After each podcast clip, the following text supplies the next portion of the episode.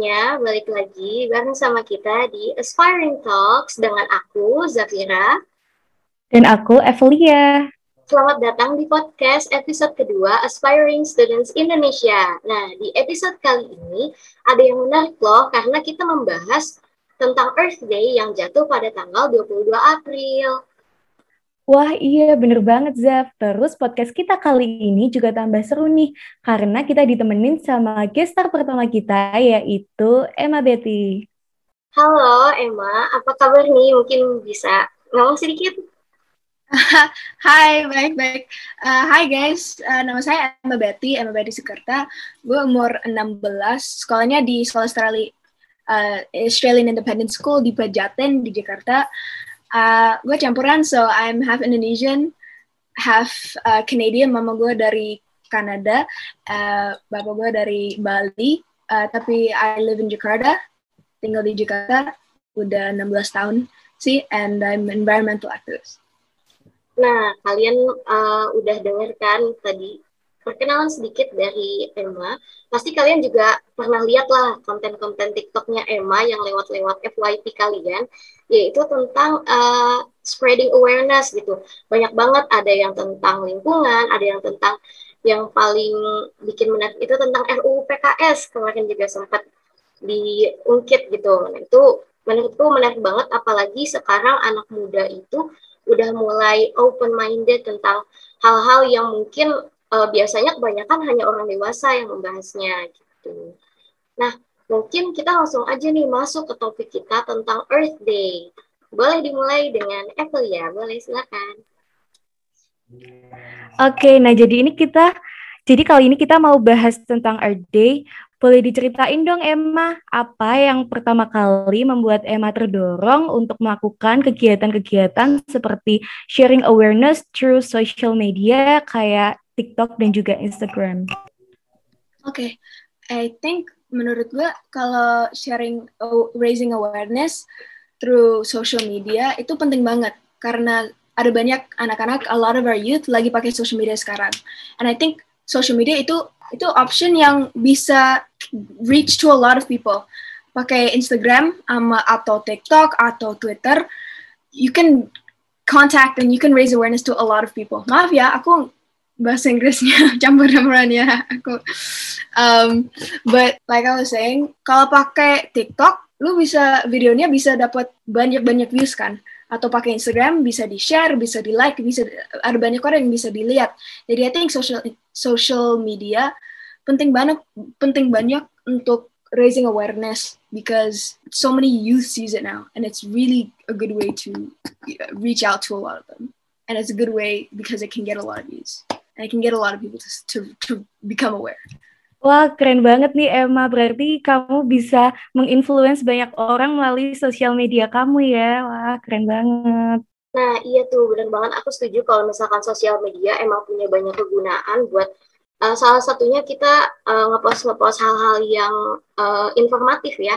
Karena kan nggak cuma sosial media itu hanya untuk senang-senang aja, tapi bisa kita manfaatkan juga untuk spreading awareness gitu. Dan juga menurutku kayak TikTok, Twitter, Instagram itu uh, terutama TikTok dan Twitter ya pasti bisa menjangkau audiens yang lebih luas. Nggak cuma di Indonesia aja tapi bisa juga mancanegara. Itu ya kan? Terus uh, oh iya Emma aku juga dengar-dengar kamu juga aktif nih joining MUN event model United Nations ya. Nah uh, kan yang aku dengar-dengar juga biasanya di MUN itu kayak debat tentang apa topik-topik yang mereka angkat gitu kayak human rights, uh, human trafficking yeah. gitu-gitu yang pasti bakal kontroversial banget untuk dibahas gitu. Nah, aku pengen tanya, ada gak sih topik di MUN yang angkat tentang Earth Day atau kayak tentang lingkungan gitu? Um, ya ada sih di MUN. Kalau ada yang nggak tahu MUN, MUN itu Model United Nations. Dan di Model United Nations itu anak-anak oh my internet maaf. Anak-anak become satu country and then ada debat tentang topik. Tapi ada council. Di MU1 biasanya ada du, tiga ke tujuh council ada banyak uh, council. So biasanya ada uh, United Nations Security Council ada Environmental Council, Human Rights Council, juga ada Council of Women, uh, UNICEF, uh, apa lagi ya, uh, ECOSOC, uh, Economic and Social, dan biasanya di aku sering suka ikut council UNEP itu environmental program. Dan biasanya kalau di environmental program topiknya semua tentang the earth dan the environment dan gimana kita bisa kebaikan the environment uh, lingkungannya. Jadi aku udah pernah ikut MUN UNEP Environmental Council tiga kali. Uh, pertama kali tentang um, oil in the ocean like oil dumping in the ocean. Uh, Second time itu tentang oh wildlife trafficking. Terakhir itu tentang uh, air pollution. Ja, uh, itu yang air pollution. Jadi ada banyak council yang bisa ada topik tentang environmental, tapi juga council juga ada topik yang tentang topik lain, tapi bisa ada branches about the environment. Jadi seperti aku sering ikut juga lihat yang tentang COVID, tapi there will be discussion about how it impacts the environment. But UNEP atau UNICEF biasanya ada topik tentang environment. That's why I joined MUN. My first three itu UNEP. Wah, keren banget. Nah, uh, dengan kamu joining MUN juga kan bisa ngisi waktu luang ya biar bisa produktif juga dan bisa nambah ilmu pengetahuan terutama tentang lingkungan gitu. Tadi uh, kamu udah tiga kali ngebahas uh, di UNEP tentang uh, lingkungan gitu. Nah itu pasti berguna banget, apalagi kan pasti uh, brainstorming juga sama apa anak-anak mungkin dari negara lain juga atau yang satu negara tapi di satu council gitu kan ya. Pasti brainstorming juga tentang topik yang bakal dibahas gitu. Terus juga aku pengen uh, nanya lagi gimana cara Emma buat ngedeliver argumen-argumen Emma di acara tersebut. Hmm, biasanya uh, gue pakai fact juga you have to use people's empathy uh, and sympathy and you have to relate it to people. Jadi biasanya you have to speak clearly and you have to speak passionately. Juga harus sangat agak loud. and kalau kalau teman-teman mau give speech about something, you have to speak as if you really really care about the topic you have to really care about what you're talking about. Dan biasanya if you care about what you're saying and if you believe what you're saying is true, more likely orang lain will believe what you're saying is true. So kadang-kadang kalau gue ada interview atau webinar tentang plastik atau uh, sama mari kita bahas tentang deforestation, etc. You have to know what you're talking about. You have to understand it completely. Jadi nanti people will think that you you you're a true believer in your cause gitu. Does that make sense? Yeah, that's that's what I recommend. Oh, benar banget. Nah, kita juga kalau misalkan kita mau nyampein suatu argumen, tentunya dengan fakta, terus juga pastinya kita harus peduli juga tentang topik yang kita bahas, terus juga argumen apa yang bakal kita keluarin dengan begitu, orang juga bakal percaya dengan argumen-argumen kita dan fakta-fakta tersebut juga bisa memperkuat argumen kita gitu. Jadi nggak bakal cepet kalah teman-teman. Gitu. Oke, lanjut nih. Nah, talking about Earth Day, how does it affect your lifestyle, Emma? Earth Day? Uh, um, yes. Oke. Okay. Um, Earth Day itu menurut gue every day is Earth Day. um, tapi Earth Day is a day to celebrate as well as a day to recognize uh, topik-topik yang tentang seperti deforestation, plastic waste, um, apa-apa yang hal-hal yang harming our environment uh, Um, and I think Earth Day is a day where people can begin to learn juga, um, as well as how do you say it? Can can bond with other environmental activists and other people who care about the environment together. And I think Earth Day itu a good to raise awareness tentang the environment, and it's a good day to bring attention to what is going on, if that makes sense.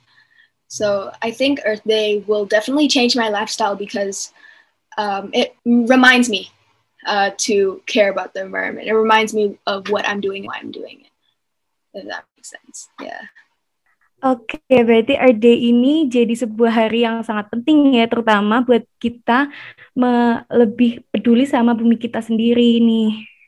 Oh iya, jadi uh, menurut Emma juga Earth Day itu karena tadi kan Emma juga bilang kalau misalkan every day is Earth Day gitu.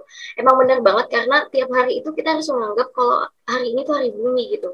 Dengan begitu kita juga bakal sadar kalau misalkan kita sangat uh, penting untuk menjaga lingkungan gitu. Tapi Earth Day sendiri itu bagi Emma punya uh, spesial tersendiri karena bisa buat ningkatin awareness uh, karena pasti kan bakal banyak uh, reminder di mana-mana pastikan ya. Nah, terus uh, pertanyaan selanjutnya, caranya gimana sih atau tips dan trik dari Emma sendiri biar bisa uh, menjaga bumi, menjaga lingkungan kita, uh, even in the most simplest way yang menurut kamu gampang dilakuin oleh masyarakat terutama di Indonesia ini, terutama yang seumuran sama kita nih, anak-anak muda? Um, Oke, okay. uh, ada banyak sih. Um, mungkin yang semua orang udah tahu pakai water bottle, nggak pakai plastik, uh, plastik bottle, uh, tote bag, nggak pakai plastik uh, tas plastik, jadi pakai tote bag. Um, juga ada banyak seperti car carpooling, jadi kalau uh, seperti kamu mau ke sekolah, lebih bagus kalau kamu ke sekolah sama teman atau gitu nanti nggak ada dua mobil on the same route so you so there's only one car so it's a shorter route and less carbon dioxide is let out into the ocean. Juga thrift shopping itu yang besar sekarang kan karena corona ada banyak orang yang thrift shopping itu baik banget untuk uh, lingkungannya. Um, I don't think a lot of people know but it takes a lot of water to make one pair of jeans. It takes i need to look it up. I think it takes like two liters of uh, it takes a lot of water to make one pair of jeans. Um, and so thrift shopping is so good because all of the waste is there's no waste. You you take someone else's clothing to prevent another piece of clothing being made for you. Um, so thrift shopping is one of the best ways honestly that you can reduce your waste. Um, used to make jeans. I'll, I'll get the fact up right here. Ini berapa? Untuk satu pair of blue jeans, 1.8 thousand gallons of water. Uh, for one pair of jeans. Iya, gue tuh juga tadi yang nggak tahu sih sebelum corona. Um, but their shopping is one of the best ways that you can um, fight against climate change. Uh, instead of fast fashion gitu. Juga ada banyak lagi, you know, turn off your AC, mati lampu gitu kalau you know you're not using it, um, as well as omong-omong sama teman-teman tentang lingkungannya. I think that's one of the best ways as well, is to friends about the environment, if that makes sense, because it encourages you more, it encourages other people. Oke, okay, jadi tadi itu kita juga bisa uh, gunain uh, botol ya botol minum yang reusable yang bisa dipakai berkali-kali tentunya jadi untuk mengurangi sampah plastik juga terus juga thrift shopping karena sekarang juga lagi gembar-gembornya orang-orang belanja di thrift shop karena itu juga bakal ngurangin cloud cloud waste ya jadi nggak terlalu banyak sampah dari pakaian-pakaian kita yang cuma satu kali pakai atau beberapa kali pakai saja. Terus juga aku dengar, uh, aku lihat di uh, TikToknya Emma, kalau misalkan Emma sering banget reworking uh, pakaian-pakaian yang mungkin udah lama nggak terpakai jadi uh, pakaian yang baru. Nah itu menurutku bagus banget sih. Emma mungkin bisa kasih tipsnya untuk rework itu. Kamu oh. nyaranin nggak? Gitu. Uh, tips untuk rework, oke. Okay. Si uh, gue itu itu itu for fun doang sih um, karena nenek gue she does a lot of sewing jadi aku ada aduh aduh aduh, a sewing machine um, tapi untuk teman-teman kalau mau rework your clothes easy you just cut the jeans shorter nggak harus bikin a new clothing in its whole um, but I think you don't have to rework your clothes. I think you just buy someone else's clothes is just as effective. So for those who don't want to reuse their clothes, just buy someone else's uh, thrift shop gitu. Um, tapi untuk gue, I just kind of kalau ada yang lebih kecil gitu, I just make it into a top, a shirt. I just think it's fun. For me, it's a hobby. It's a hobby. It's not to fight against climate change, the main reason is for the hobby. but it, it helps to raise awareness then. Uh, but yeah, tapi menurut gue, you know, teman-teman nggak harus bikin, you know, nggak harus rework your clothes. Just beli yang someone else's. Just thrift shop gitu aja. Iya benar banget. Mungkin kalau rework itu juga nggak semua orang punya kesempatan dan juga nggak semua orang bisa gitu ya. Tapi kalian juga bisa ke thrift shop atau kalian beli pakaian orang yang mungkin masih layak pakai gitu yang menurut kalian bagus bisa kalian pakai buat outfit of the day biasanya sih kayak gitu ya yang kita biasa lihat di TikTok atau di Instagram. Nah iya aku lihat nih Emma nih kreatif banget waktu rework uh, baju-bajunya nih. Nah terus untuk selanjutnya nih kan kita lagi ada di masa pandemi ya. Nah menurut Emma nih apa advantage dan juga disadvantage yang berubah dan juga berdampak terhadap bumi kita? Um, ada banyak orang yang sering omong-omong gue seperti uh, corona itu bagus banget untuk uh, lingkungannya ya. Dan menurut gue seperti ini, you know, ada banyak yang factory yang gak, you know, there's not as much factory work, there's not as much cars on the road, but ada banyak plastic. The plastic waste has gone up, the increase because if you think about it, ada banyak-banyak orang yang pesan GoFood, Gojek, dan setiap makanan ada container on its own, ada plastic bag, ada utensils, itu setiap kali kalian ya, pesan Gojek, GoFood, right? And there's so many people yang pesan GoFood sekarang because they're inside, nggak bisa keluar. Jadi the plastic waste, disadvantage of Corona's disadvantage is the plastic waste itu increase a lot, increase a lot. Juga ada masker reuse is not reusable. Ada banyak orang yang pakai masker sekali udah taruh di sampah. Uh, hand sanitizer bottle juga sama sama gloves. Tapi you know we have to think about you know health versus environment. But I think you can re for people who are not frontline workers, you can reuse your mask. You can you know cook at home. You don't have to ask for plastic bags. You can ask people to re to less waste for when you order go food. So I think disadvantage is definitely plastic waste um, advantage, you know, uh, of course ada yang less cars, less carbon dioxide, but I don't think it's making much of a difference karena deforestation ada banyak masih, you know, agricultural contribution to deforestation still a lot. Jadi I think Corona has just taken, it's helped in some areas, but it's made it worse in other areas. So menurut gue masih sama sih.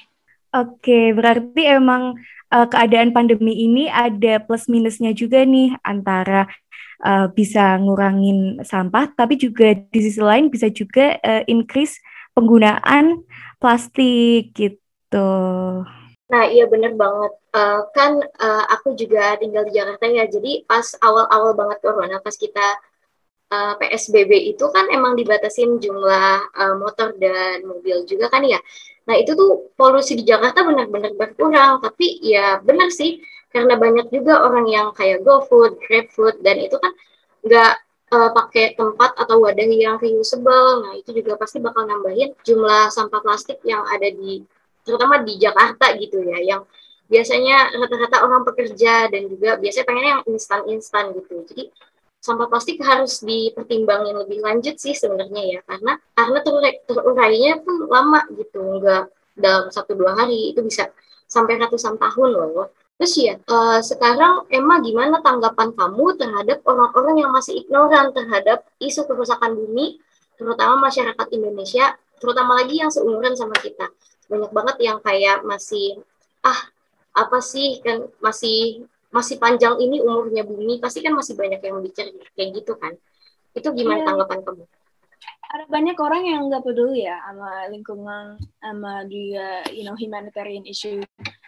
Um, dan menurut gue seperti aku aktivis aku raise awareness enggak raise awareness untuk orang-orang yang gak mau make a change. Aku raise awareness untuk orang-orang yang mau make a change but they don't know how yang nggak tahu gitu. Like I I I make TikToks not for people who don't want to make a change but it's to raise awareness for people who who want to understand and who want who want to know. Jadi menurut gua uh, menurut gua kalau ada aktivis um, sekarang with corona and quarantine kayaknya activism itu popular ya. Trend seperti ya trend. Ada banyak orang yang seperti aktivis. And I think that's so great and so important because sekarang ada banyak banyak anak-anak yang muda um, that want to be an activist. Ini lebih keren, so it's easier to be an activist. Um, and I think uh, untuk orang-orang yang nggak peduli, I think the more that we talk about it, the more that they will become, you know, passionate, and the more that they will know. But in my opinion, for those people, you know, my friends, a lot of my friends, yeah, we just gotta look past it and look towards you know the end goal. You know, if they don't want to help, that's okay. Um, we just have to keep trying to like convince them to change their lifestyle and change their ways. Uh, tapi susah ya, you know, to change their mindset because seperti plastic, plastic is the easier option. Lebih gampang, lebih murah. You know, it's uh, single use. You know, you don't have to bring a tote bag around, um, and it's the easier option. So you just gotta keep convincing people and inspire passion on people to use the harder option. Oke, okay, benar juga sih uh, kata kata Emma gitu. Lebih baik kita mengencourage uh, orang-orang yang emang mau join sama kita buat ngejaga bumi atau uh, lakuin apa yang kita emang pengen kasih tahu ke mereka gitu daripada emang orang-orang yang benar ya completely ignorant gitu. Jadi pasti bakal agak susah buat masih edukasi ke mereka tentang hal-hal yang pengen kita mereka tahu gitu karena itu hal yang penting. Nah, mungkin dari Evelia ada gak pertanyaan-pertanyaan lain? Boleh. Nah, ini aku ada pertanyaan menarik nih. Kemarin aku sempat lihat di TikTok kamu kalau kamu beberapa kali uh, ngebersihin sampah-sampah yang ada di pantai. Nah, Aku mau nanya nih, uh, kamu dapat inspirasinya itu dari mana dan apa yang bikin kamu tergerak nih? Soalnya aku juga lihat ada yang bahkan kamu itu rela sampai naik sepeda dua jam kalau nggak salah ya. uh, iya, so um, apa ya libur Desember gue ke Bali pulang uh, lihat bapak sama keluarga. Uh, gue ikut banyak uh, clean up, beach clean up sama trash hero. Sih sebenarnya gue udah ikut trash hero udah dua tahun, tiga tahun, ah dua tahun ya. But sebelum itu I already always do beach cleanups, tapi in my beach alone. And inspirasi gue itu from people who do beach cleanups, but mainly you know bapakku, you know bokap gue, um, because he always would clean up the beach in my hometown uh, because it was his house, it was his home, it was his community, and he would clean it up because he's a surfer. So the beach is his home, and so he would clean up only his beach. But I think uh, he taught me, you know, to clean up your community is important, and so I wanted to do it around Bali. And then I just started filming it because I already had an activist account. Jadi aku just film doang. Um, and I wanted to go around Bali because I wanted to show people different areas of Bali and the ways the plastic can be, you know, in different spots all around Bali. Jadi gue ke ke Berawa, ke Canggu, ke Kuta, ke Kendonganan, and that took dua jam. Itu aku naik sepeda dari Canggu, uh, Canggu Utara ke Kendonganan itu 26 km. Aku naik sepeda sono, naik sepeda kembali. Um, itu for of course the carbon dioxide but that's mainly because I'm also athlete. Uh, mama gue she's a marathon runner so I was doing it for the exercise. Jadi aku biasanya aku surfing every morning every afternoon tapi I would not surf because of cleanups. Jadi you know my mom was like okay kalau lo nggak surfing naik sepeda aja. And so I started to ride my bike to cleanups for the exercise as a different initiative of my family. Um, but I also wanted to do it myself because I wanted to um, incorporate different ways, you know, that you can do it. And so I would go do, I went to over 15 cleanups in that holiday. That was the most I did in a holiday. Biasanya uh, only like six in one holiday. I went in March juga. I went to about five only. Um, but I think in December I I they started getting a lot of views. Jadi I wanted to make as many as I can while the views were up so then more people could see the impact plastic had on Bali, particularly, which is my home. So I was lucky enough, I think all the videos together, uh, lebih dari dua, 2 million views, 2 juta all together. So I'm, I'm very grateful that, you know, all of them can two million it was viewed two million times by people so people were able to see that. Indonesians specifically. So yeah.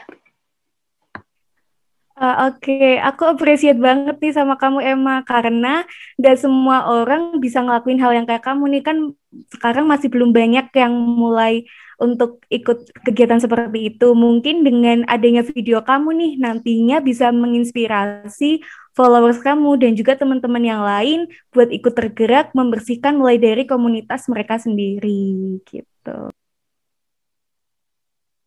Nah, oh iya, benar juga tuh tadi kan karena aku juga sempat beberapa, kali video kamu lewat FYP aku dan aku juga uh, ngefollow kamu udah lama pas uh, ngomongin tentang Kristen Grey kalau nggak salah waktu itu. Nah, terus juga aku agak aku amazed banget karena beach cleanup uh, aku nggak nyangka kalau misalkan di Bali ada sampah sebanyak itu di pantai karena tahu sendiri Bali kan turisnya pasti banyak banget yang ke sana gitu banyak banget turis yang emang kunjungin pantai-pantai di Bali gitu Nah, aku tuh nggak nyangka kalau misalkan sampah plastiknya sampai sebanyak itu. Dan aku sempat lihat video-video kamu juga kalau kamu uh, beach cleanups bareng Ocean Mimic kalau nggak salah sama Trash Hero. Ya. Trash nah, Hero sama Ocean Mimic ya. Iya. Nah, itu uh, menurutku lihat relawan yang sekarang udah mulai tergerak gitu untuk ngelakuin beach cleanups itu benar-benar bagus banget sih apalagi anak-anak muda kan yang ikut turun ke lapangannya. Terus juga aku punya pertanyaan untuk Emma. Uh, gimana sih mungkin ada tips dan trik untuk teman-teman yang mau mulai untuk join untuk coba buat jaga lingkungan lebih baik terus juga pengen coba spread awareness ke teman-temannya uh, untuk bisa mencakup audiens lebih luas gitu ada gak tips dan trik dari Emma? Ada um, di uh, menurut gue kalau anak-anak mau aktivis nggak harus public. Aku mau bicara gitu dulu. Nggak harus public. You don't have to post on Instagram nggak harus post di TikTok. Um, karena karena I know ada banyak orang yang takut dibully teman takut you know nggak dapat banyak views and that's okay. Nggak apa-apa. Kalau you are making changes to your lifestyle lo udah aktivis. Uh, menurut gue Um, tapi kalau ada teman-teman yang mau bikin video, yang mau bikin Instagram, um, just make it informative, make it engaging. Uh, I think using TikTok is better than using Instagram because I think it can reach a lot of pe- people. But I think using Instagram is better for images and informative videos. And I think Instagram is one of the best ways as well for keeping it there. Um, tapi, you know, uh, I think one of the best ways untuk raising awareness is you know omong-omong tentang lingkungan sama teman, sama keluarga, sama your community di sekolah. I think that's one of the best ways. It's for people around you because uh, if you do it a lot, uh, then they'll start to you know become more aware and you know if it's coming from someone they know you're someone they know and they're telling you instead of you know a stranger online and so i think you know uh, having discussion tentang lingkungan in your community is so important. And, you know with your family and with your friends. And that can be difficult tapi I think that's one of the most best ways that you can raise awareness. Ya, benar banget. Jadi mungkin untuk tips-tipsnya bagi teman-teman yang pengen coba spread awareness, coba buat peduli dengan lingkungan mulai dari sekarang itu, kalau misalkan mau bikin TikTok videos itu bisa banget, bisa juga share post-post yang ada di Instagram, masukin ke Insta Story, terus juga jangan terpaku sama view, sama audiens gitu.